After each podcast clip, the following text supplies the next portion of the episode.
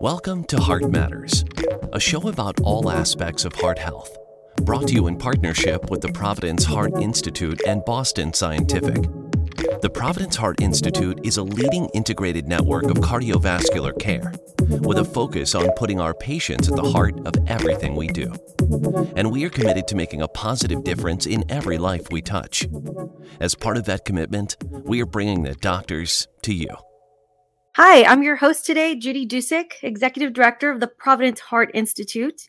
And joining me on this episode is Dr. Harry Peled, Medical Director of Cardiology and Critical Care with Providence St. Jude in Southern California. On this episode of Heart Matters, we are discussing modern diagnosis methods in cardiology and how those advan- advancements might affect you and the care you receive. Hi, Dr. Peled. We appreciate you joining us for this important discussion today. I'm personally really excited given that um, diagnostic imaging is really where I started my career. So thank you for joining us. How are you today?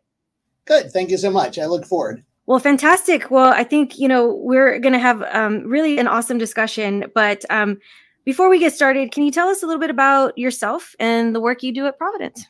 Uh, sure. I've been here for about uh, 17 years now. I did uh, all of my uh, medical school, internal medicine training, cardiology back in the 80s. I moved out to California in 89. And um, I've been here ever since. I love cardiology. I do critical care and some other things also. I have uh, five daughters, now all in their uh, 20s. So that uh, still keeps me busy, along with the uh, other things. Well, that's uh, that's encouraging because I also have five five children, a, a beautiful blended family. So good to know I'll be kept busy for a really long time. Um, so very nice, very nice to meet you, and thank you um, for, for, again for joining us today. And so today we're here to discuss modern diagnosis methods.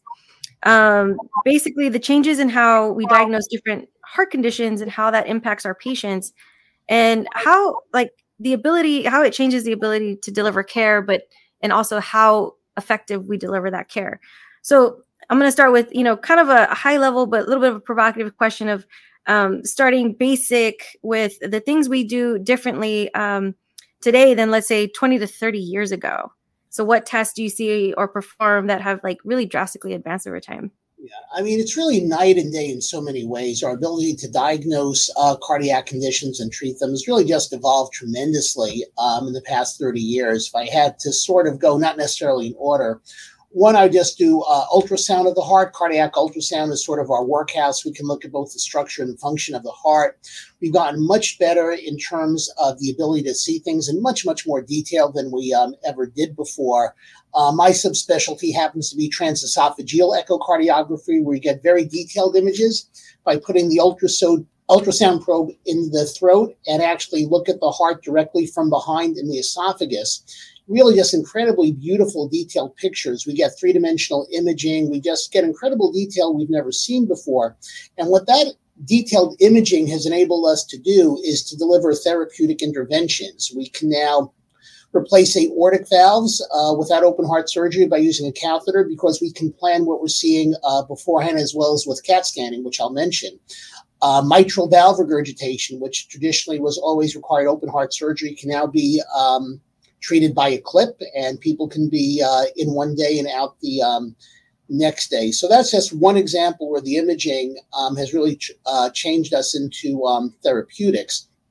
Another area that's really advanced over the past 15, 20 years is coronary CT angiography, the ability to, to directly visualize the uh, coronary arteries. In a lot of um, situations, we can save people from having to go a more invasive angiography test or just not be sure of um, what we're doing. Those are just some of the diagnostic things we've done. I'd mention um, people who have palpitations. Before everybody got this big, bulky Holter monitor, which was a contraption about the size of a book. You were hooked up to it for 24 hours. You couldn't take a shower.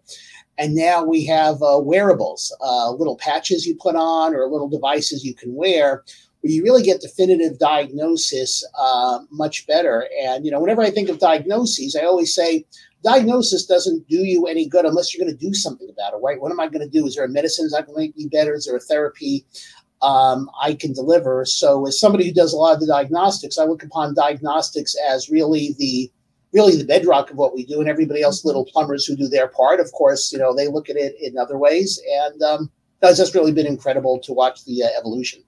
Yeah, so you're kind of like a like a medical Sherlock Holmes, right? Like where you know you're you're investigating and you're you're you have these really cool tools to really get into um, things that just you know we didn't really have before to identify you know what the cause of a symptom or a chronic condition is and so so we've advanced from a really long way right so we've yeah. advanced from x-ray technology where it was very grainy if we're kind of describing this right to to somebody just listening um, and everybody knows what a traditional x-ray looks like but it isn't even just the a lot of the advancement you talked about it's it's the medium in which we gather our diagnostics um, in terms of going from radiation which as we know sometimes is it's not great in large amounts of exposure but have moved to different methods like ultrasound um, right and mri resonance magnetic resonance etc um, that really make it also um, more detailed. And as you talked about like 3d that's amazing. Um, and so you know, so talk to me about like a little, talk to us a little bit about the common diagnostic methods um, that have really stood the test of time. Like, what are those just absolute go tos um, that are still valuable when diagnosing patients today? Sure. I'd say ultrasound is still um, very valuable. As I said, we've made you know incremental progress. A lot of the three dimensional stuff, transesophageal echo, is really new, but it's still, as you say, it's portable, it's easy, it's relatively inexpensive, and it doesn't expose people to radiation. That's something that's really stayed for quite a long time. Uh, nuclear medicine has been around for 30, 40, even more years by now, and that's still very important in the diagnosis of uh, coronary artery disease to try to help decide who needs um, you know, more workup or not. Um, EKGs, you know, EKGs aren't as uh, exciting as they used to be, uh, but a lot can still be learned from a um, regular EKG. You know, we don't really think of uh, blood pressure as a uh, test in the same way, but I think just the basics of blood pressure, being people being able to take their blood pressure at home, being able to take uh, control of their lives. So a lot of what we do is what's been around for a long time, but it's really refinements to a make them more accurate, less guesswork, and mm-hmm. and when we can give the patients more control of the of the diagnostic experience. Right, right. And and even I mean there's just some some really uh, phenomenal things that can happen that really drive also utilization of how we capture this information. So, being a, a, a, still certified but not practicing nuclear medicine technologist, isotopes. Do you remember the years when they like had a shortage because a nuclear reactor had to go down and then they couldn't produce it, and then it was like, oh wait, well we can do cardiac echo stress tests and we can do other stuff. Um, so, what talk talk to me a little bit about how the how you you know have the ability to sort of pivot and kind of depend on other diagnostics sure you know like you know it's like cures for the common cold right so, you know there, there, there's more than one answer and different things fit for different people and i think what's important is when you have the array of technologies you know part of the art is knowing what to use in um, what situation. Some are more expensive, some less expensive. Some takes more time, some take um, you know less time than others. So, for instance, um, cardiac MRI can often give you incredibly detailed pictures of the heart, and there's certainly certain diseases like um, amyloidosis, um, things like RV dysplasia, which are very rare, can really give you definitive answers when before it was taking a lot of guesswork. On the other hand, that's a test which is very expensive. Um, one has to be able to sit still for 20, 30, 40 seconds, breathe shallow, which makes that a very hard test to um, undergo. Mm-hmm. Uh, there are nuclear scans, let's say again for amyloidosis, a pyrophosphate, which is a lot more straightforward to um, go through. When you're looking, you're trying to figure out if does somebody have a blockage in the heart artery.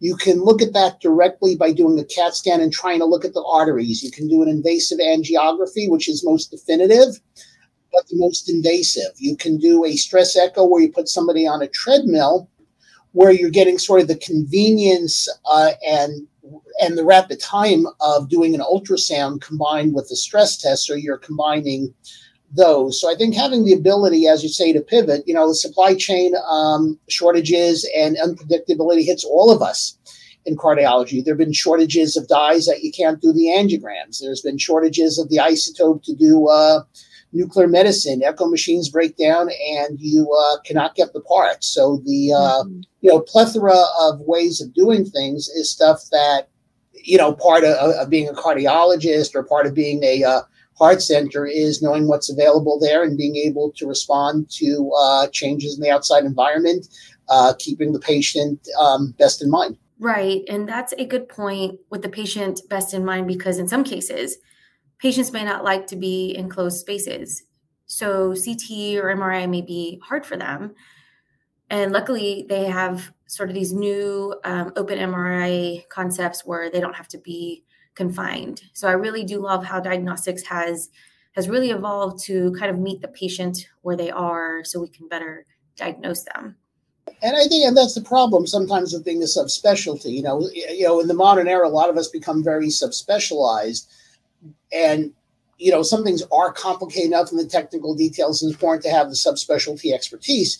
But at the end of the day, one has to be aware of all the tools in the toolbox and making sure you're doing what's best for the patient, not merely what you're the most comfortable with as the uh, clinician. Mm-hmm. Right. And would you also say that you've spoken a little bit about how the efficacy, or let's just say some some diagnostics may provide more clear diagnosis depending on if you're looking at something anatomical or physiological or like like you said you're looking at plumbing or the electrical components of the functions of the heart.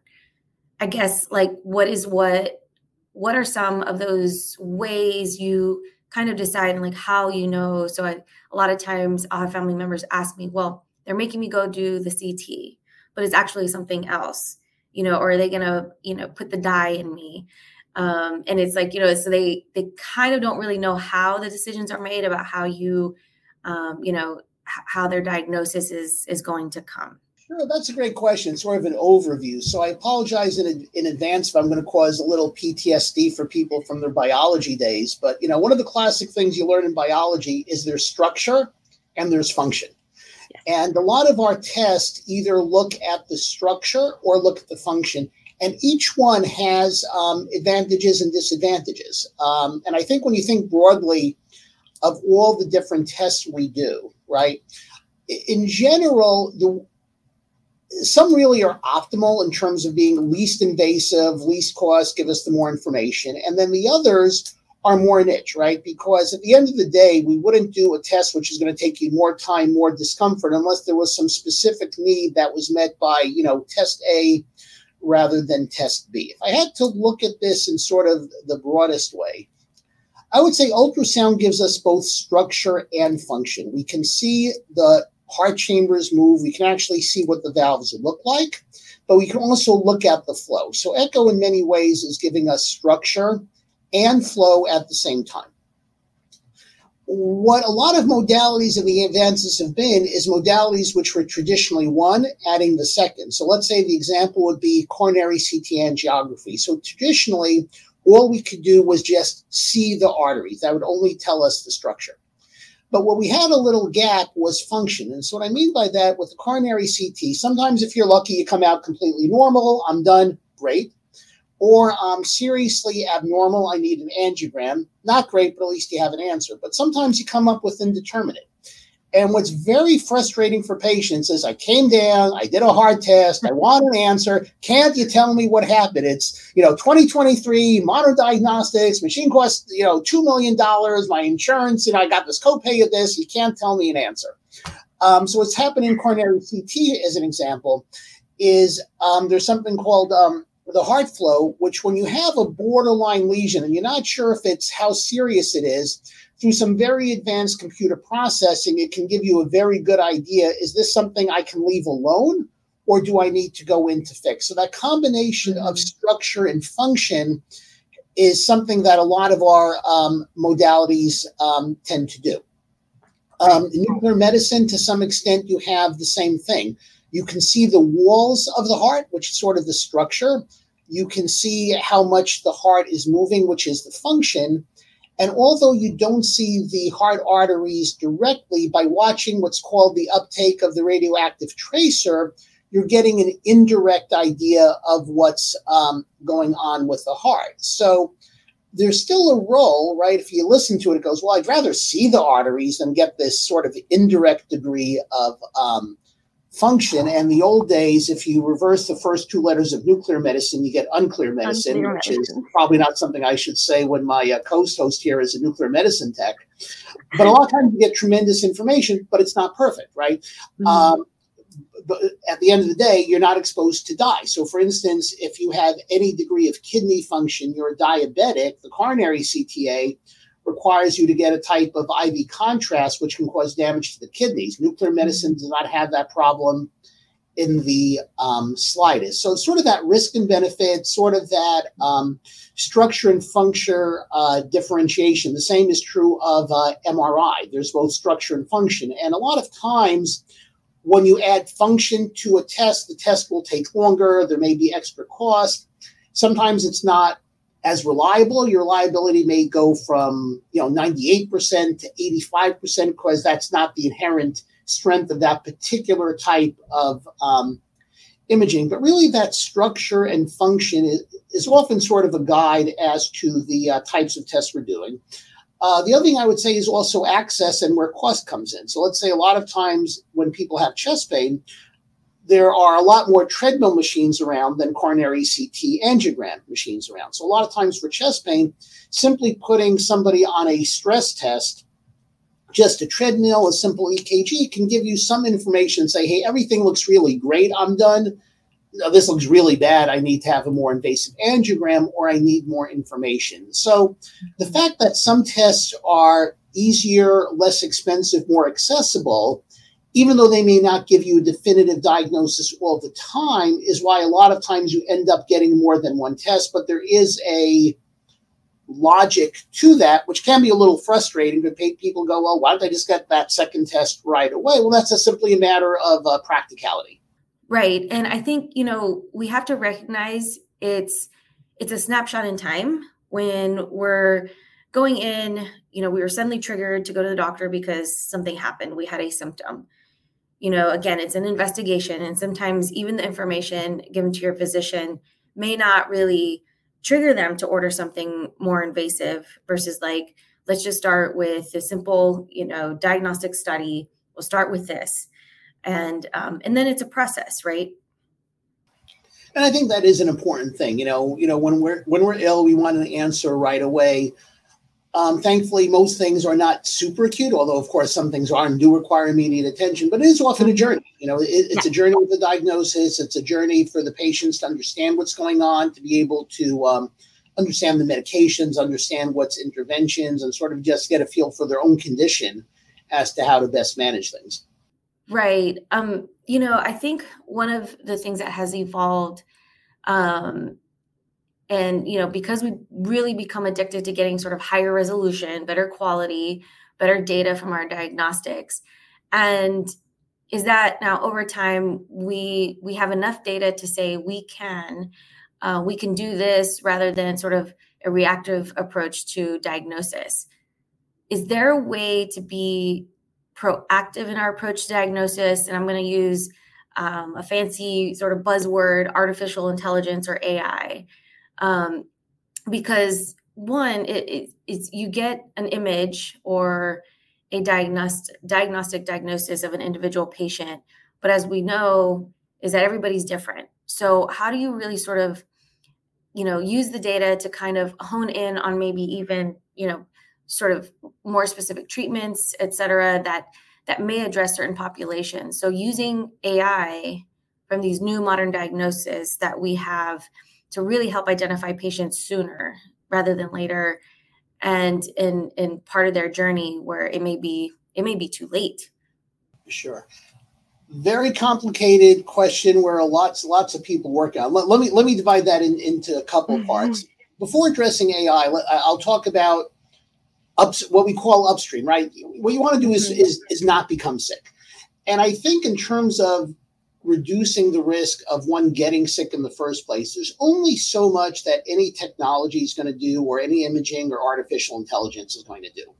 At the end of the day, the basics of you know exercise, weight control, making sure the blood pressure is okay, if your cholesterol is elevated, uh, taking a statin, um, you know, being eating a reasonable diet, drinking enough. I think trying to get enough sleep, you know, often easier said mm-hmm. than done, I think is really the key. You know, I think a lot of times we're expecting magic answers to come in, we're expecting that technology can solve all of our problems, right? Te- te- it's a technology human interaction. So I think in terms of preventing disease, what we can all do, you know, right now is just focus on doing those basics, which are all, you know, often easier said than done. You know, getting time into exercise, you know, the weight control, the diet, I think is, you know, the single most important thing you can do. Um, when it comes to the analytics, you know, there's a, a phrase that a lot of people hear called population health. And the idea of population health is right, instead of just taking care of individuals, let's make sure we're doing the most possible good for the most people and taking this data and say, let's predict where the problem is going to happen. If we see trends let's um, intervene. So let's say, as an example, if we know that a poorer population, we're seeing obesity, we're seeing higher rates of coronary artery disease. That's the sort of place where we say, hey, you know what? Can we intervene and saying, let's put some reasonable diet options out there, right? By having a supermarket, by having the fresh food, rather mm-hmm. than say, and understanding that, well, the only thing these people have access to is canned food. So instead of blaming the victim, let's try to come up with you know structural solutions to um, structural problems. So I think the concept of what we call population analytics and looking are there hotspots, and rather than just saying, hey, let's treat the problem, right? Mm-hmm. Let's see what we can do. If you're seeing advanced disease, so for instance, what's well known, if you look in poorer areas, you'll see cancers at later stages, you'll see heart attacks at later stages. So, what can we do to increase access to patient populations who simply don't have this, right? Um, you know, even if there's going to be more profit by doing a coronary CTA or something a little fancier, right? right? Using this data and say, hey, we know these people are suffering, we know these people aren't getting the care they need. What can we do about that? So I think that's a very important part of you know population management in terms of artificial intelligence, people use the term in an incredibly broad way. At the end of the day, artificial intelligence is a complex algorithm. Mm-hmm. Um, and, you know, it's great if you're playing Jeopardy, right? You know, it'll be if you're playing Jeopardy. Mm-hmm. And the question is, what is the role in healthcare today? And there are clearly significant roles in healthcare. You know, as Judy, as you said, there is so much data out there. A human mind can simply not hold just simply can't hold it. We're, we're just not able to process it, right? Right. Um, and even though we have electronic health records, we have unparalleled access we had before to look at a patient and get the data.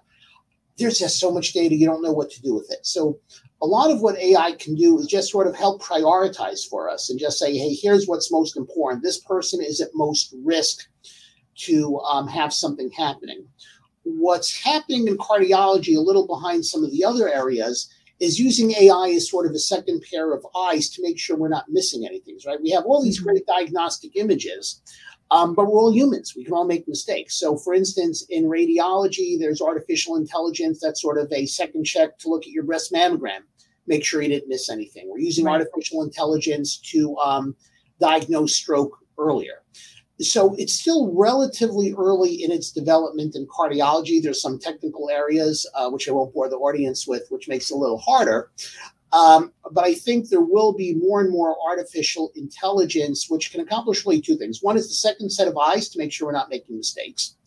And then I think some of the modalities which are labor dependent, let's say ultrasound, which requires a lot of time from reading a cardiologist, right? If we had AI that can say, you know what, we want to be able to do more echoes, right? We want to make sure that, okay, even if it's not a perfect reading, let's make sure we're not missing significant disease out there so we can make this more accessible.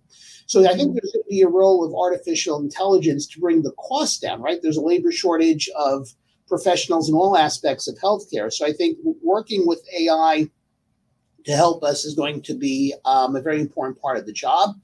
Uh, the only thing people always have to be careful with AI is that AI is a guide to the truth, and it's not the absolute right. truth. You still require a human intervention.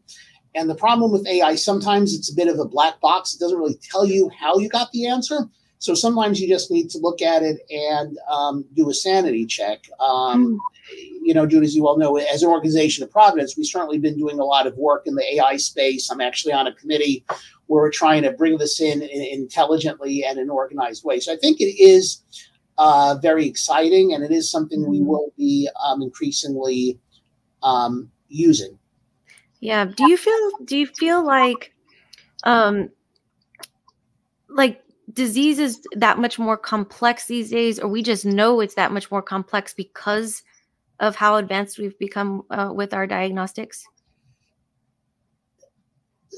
I- think things have become more complicated because we've become better diagnostics. So I'll, use cancer example, then then maybe I'll switch to heart. Um, you know, in the old days, the, the expression used to be was was were you a lumper or a splitter? Did you look at one disease and say, hey, these are all variations of the same thing? Or did you split them into different categories and say each one is a different and each one requires a different treatment? As we've become more sophisticated, so let's let's talk about genetic testing. So genetic testing is certainly not as used as commonly in cardiology as it is in oncology. Mhm. But as we've become a lot more sophisticated in genetic testing and other technologies, amyloid used to be one disease. Now we find that it's four or five different diseases, and each one requires a different disease. We would see people with an enlarged aorta, as an example. So, and there's something called Marfan syndrome, which puts you at risk for having aortic dissection and having a um, catastrophic rupture of the aorta which is the main pipe coming out of the heart. So it used to be there's like Marfans and one other disease, so it was pretty you know easy the genetic testing. We sort of knew what to tell people. Now all of a sudden there are 15 diseases that all cause enlargement of the aorta, sort of look like the same. So now you need to spend more time trying to figure this out. Um, if we look at atrial fibrillation as, as an example, we're, mm-hmm. we're discovering more atrial fibrillation than we used to because we have wearable monitors. They're much less bulky than a Holter monitor. So we're finding more atrial fibrillation. So now we have more people to deal with. Now we have ablation. We have new technology that can treat this. So now we sort of have to say, hey, are you the type of patient where this treatment will work or will it not work? So that leads to bit the subspecialization. But we do need more diagnostic testing because, you know, we've talked about how diagnosis can help contribute to therapy. But it's also Right. true the other side. As therapies become more advanced, we as the diagnostic side try to have to say, hey, can I give you a better idea as to who's the patient who's most likely to get benefit from this technology and minimize the risk? Right. And I mean, so a question, a follow-up question is just what are so what are what are some of the new the issues with with the new technologies, the new advancements, if science backs these new implementations and um, insurance and and cost to patients, like um, you know, hopefully we're aligning right sort of the the the technology with the access, but also the affordability. Um, because I think if now it isn't so much that you're getting diagnostics because you know you went to the doctor um because you had symptoms or you have history and they ordered these tests. To your point about the the wearables is that now now it's like a bidirectional thing. They're coming to you saying hey doc i've got this uh thing telling me i've got i'm having afib um but um these can kind of cause some challenges from a from a flow standpoint in terms of us being able to meet that demand um, both from a, an investment standpoint to invest in this technology um like i was saying and or just do you find like the insurance is covering some of this technology or does this fall a lot on our patients But uh, again, that's a loaded question i know i'm sorry It's it's a good complicated question. Well, well, look, first of all, you talk about a lot of issues with the healthcare system, right? At the end of the day, the question is, right, we have limited funds, at, at, you know, for, for healthcare, right? And the problem is everybody wants everything at the same time, right? We all want to have access to care whenever I want. I want access to all the latest technologies whenever I want. Um, and I also want my insurance bills to keep going down. I want to reduce my taxes, right? And those all don't go together. You know, that given we all deal with the system as best we can.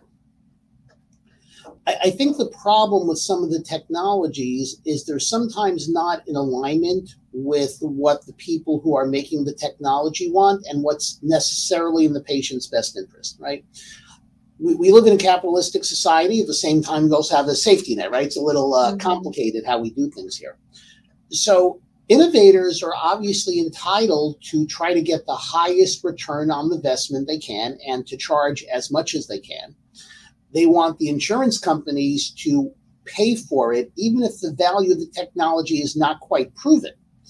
And then you sort of get into the conundrum, right? Where the insurance company says, well, I don't want to waste money on this. And you have patients saying, yeah, but I want access to this, but we don't really have proof of the value. And then you get into almost a philosophical question well, how much proof do I need? How much benefit um, do I need to have? And where you see that problem sometimes is you'll see new technologies. Let's say to use artificial intelligence as an example. There is some artificial intelligence approved to help you um, read ultrasounds.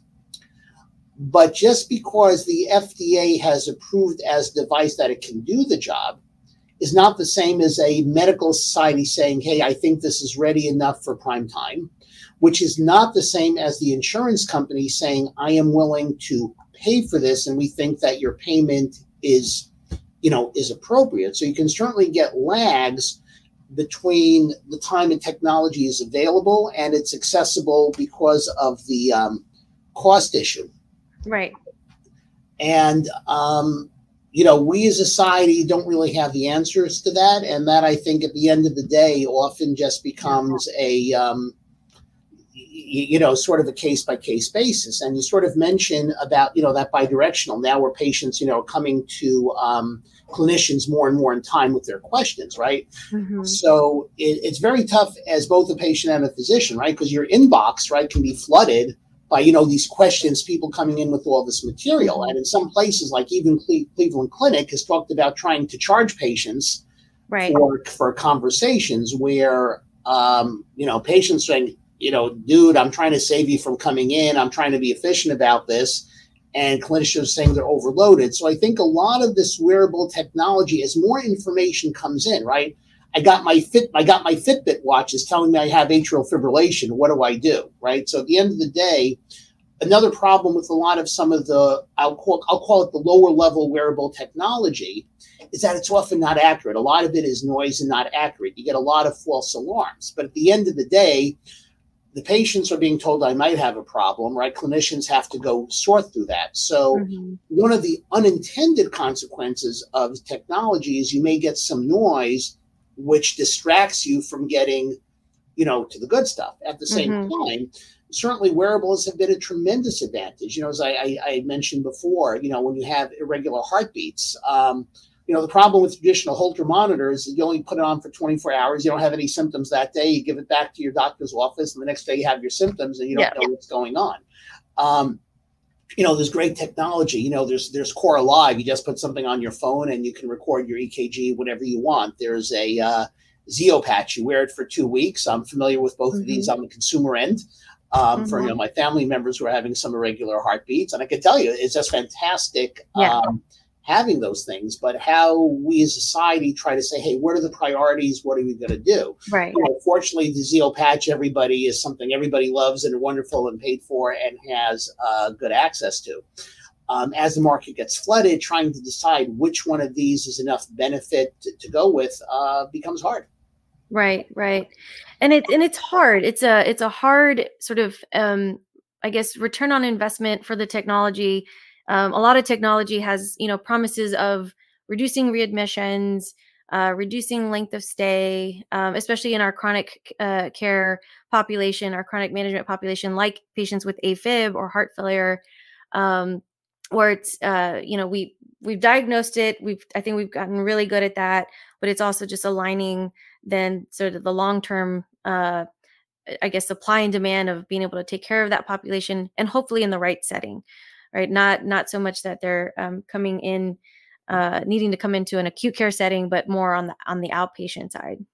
I think telehealth really comes into that. Mm-hmm. Um, because I think a lot of the technology, just simply being able to take blood pressure at home or heart rate at home, yes, um, you know, we've really, you know, leveraged the telehealth from um, you know, from COVID to the benefit of our patients. And I think you did mention, you know, for a lot of chronic diseases, um, you know, it may not get the the glitter of mm-hmm. some of the mm-hmm. newer technologies, but I think it's something that's really, you know, improved the quality of life for um, a lot of people and keeping them out of the hospital. So I think those, you know, remote technologies where people can gather the data at home and not have to come into the doctor's office has really been a, a uh, win-win for everybody. Right, right. Um, so I, you know, we we've talked a lot about the advancements um, and sort of where where we were and where we came from, um, and to where we are today, and some, you know, really innovative sort of um, approaches to sort of overlapping and triangulating uh, diagnosis data to meet the patient, you know, uh, where they are to de- devise the best treatment for them. Um, so with all that said, I know, and I know it sounds like you're you're really excited. I think you know this is the best thing. These are the tools you use to take care of patients. Um, what are you most excited about with these new advancements, and what do you see as as uh, hopeful uh, with technology you see coming? Sure. Well, I have to say personally, it's a small niche, but what truly excites me is transesophageal echocardiography. Um, you know, the quality of the images that we see today is stuff we just uh, dreamed of. Um, you know, at our particular mm-hmm. hospital, we put in what's called the uh, MitraClip, which I, you know, touched base on before. If you had a leaky mitral valve before, the only uh, answer was surgery. Um, you know, now as I say, you get what looks like sort of an over, like a miniature clothespin and it pulls your leaflets together. And to me, it is so exciting because you can just see a level of detail and, and three dimensional in time that you never saw before. And you see really sick people uh, who come in and go out the next day and feel much better. So I have to say mm-hmm. that's a very tiny niche. But if you're asking what you know what, what's passionate about, uh, just seeing this level of detail and just working with the whole team. Because when, when I'm in there as a cardiologist, I'm there with the cardiovascular anesthesiologist, I'm there with the surgeon, I'm there with the techs, and we're making adjustments of like literally, like literally half a millimeter. You're taking this little clip and you're moving it to the side, you're bending it, you're turning it clockwise a little bit. And just being able to see that, it's sort of like um, I don't know whether you call it like a video game or like one mm-hmm. of those uh, futuristic uh, science fiction movie. So that I have to tell you, I, I just find, you know, very exciting. Um, you know, I think on, on the work they work on the technology, I think coronary CTA has made a lot of our bread and butter work of people coming in with chest pain um, mm-hmm. much easier than it used to be. I think people who have irregular heartbeats, um, the, the Zio patch and the AliveCor, are making things much more straightforward. A lot of the stuff used to be multiple visits, come in, I'm not really sure. I'm going to put you on a drug because this is what I think you have. I don't really know what you have. Um, and in many ways, what's sort of fun is, you know, part of the art of medicine is trying to do the best you have when you don't have the data. Right. Although the art may be enjoyable, it's not good for the patients, right? At the end of the day, I want to have the answer for you. I don't want to be guessing as to what's going on. So I, I think in general, just seeing the technology reducing the amount of guessing we're getting giving people the, the right answers in a more timely manner, in a, in a more efficient manner, that we're really serving the patients and taking um, care of them is really the art of this. And again, I think, like everything else, technology can be abused, right? I mean, you can do far too many tests. You need to make the diagnosis. Mm-hmm. You can be certain enough to do something, but say I'm going to do three more tests and just you know waste people's time and go in circles. So, like anything else, um, you know, the technology is amazing and at the end of the day, I think this is where you know reasonably informed patients you know come in partnering with physicians right? I don't think you know patients have to you know do an extensive google search on, on every single test they do. But i think having an overview of what's going on there and just being able to say hey do i really need a b c and d? Or, or you know i heard about you know e. Is this something that would work for me? Is where you're having you know a, a good partnership. And i think that's something that we as clinicians enjoy. Right right so, um, so the the modern diagnostic techniques that we have it have have really come a long way. We've um, been able to get more accuracy in our diagnosis, more timeliness in our diagnosis. It's helped. It's helped patients become more informed. People, the you know, to become more informed um, to different degrees. Uh, you know, in terms of even just being aware, which I think is a, a, huge accomplishment um, if we're all really accountable to knowing our numbers um, you know, I think the you know Fitbit has really just helped people, you know, be again a little more self conscious. Um, to your point earlier about you know the the really kind of fundamental things we can do is prevent disease, which I love that you said that.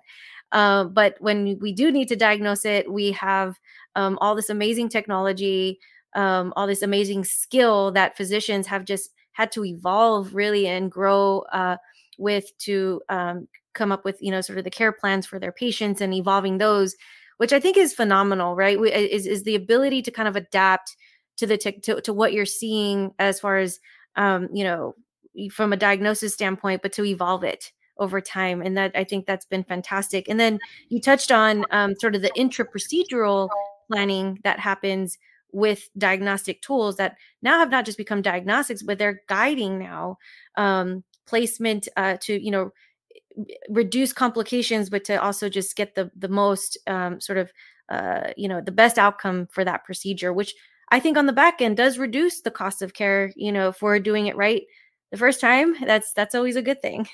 and is it, and that's the key. It's really getting it right the first time, and I think yeah. that's something we can really do much more now with a much higher degree of certainty, which to me is um, it's, it's just exciting to see. You know, it's yeah. just exciting to take the guesswork to really be um, coming up with the right answers in a much more timely uh, manner, and we're really you know doing what we can. Right. So hopefully at the end of the day, it's all about the patients, and um, and again, I think it's like everything else it's so easy to get involved in the excitement of technology and forget about the patient. Yeah. And I think, you know, and that's a problem we generally have in medicine. And I think at the end of the day, just making sure as we get excited about the technology, making sure we get we stay focused and as excited about the patient and making sure we're excited about making sure the patient is informed, making sure that the um, patient is better. Not that we've just had a technical success, but we've had a success with the patient.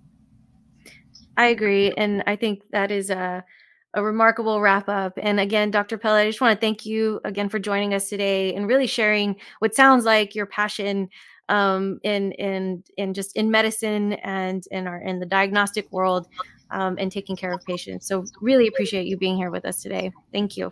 Oh, thank you. Thank you for joining us today on this important topic on Heart Matters.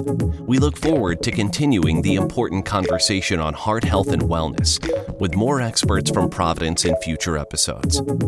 Make sure you listen to all of our shows on Dash Radio under Future of Health Radio or your favorite podcast platform, and follow us on social media. We can be found on Twitter and Facebook at Providence and on Instagram under Providence Health Systems. To learn more about our missions, programs, and services, go to providence.org. And for more information on Boston Scientific, visit bostonscientific.com. And please remember, the information provided during this program is for educational purposes only. You should always consult your healthcare provider if you have any questions regarding a medical condition or treatment. Thanks for listening, and remember, at Providence, we see the life in you thank you